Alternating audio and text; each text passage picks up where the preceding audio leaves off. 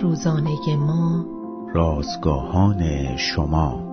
وقتی خدا را پدر خود می‌خوانیم و مانند فرزندان او زندگی می‌کنیم نام خدا را تکریم مینماییم.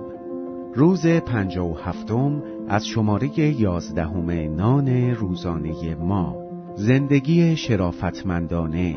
عنوان و اول پتروس باب دو آیات نه تا دوازده متن امروز ما از کلام خداست.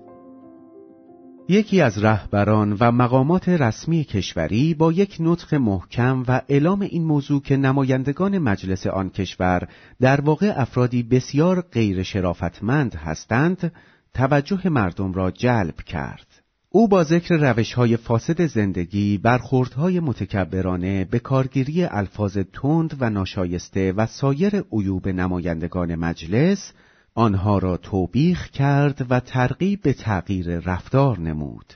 همانطور که انتظار می رفت، صحبتهای او به مذاق ایشان خوش نیامد و متقابلا وی را مورد انتقاد قرار دادند.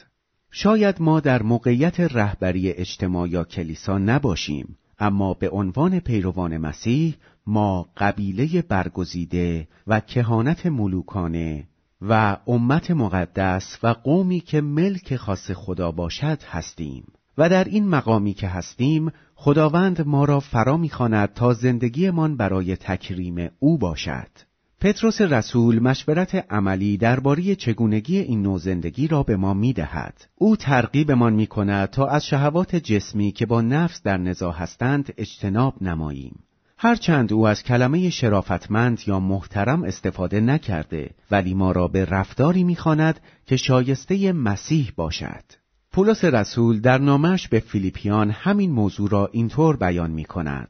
هرچه راست باشد و هرچه مجید و هرچه عادل و هرچه پاک و هرچه جمیل و هرچه نیکنام است و هر فضیلت و هر مدحی که بوده باشد در آنها تفکر کنید. در واقع اینها خصوصیات رفتاری است که خدا را تکریم می کند.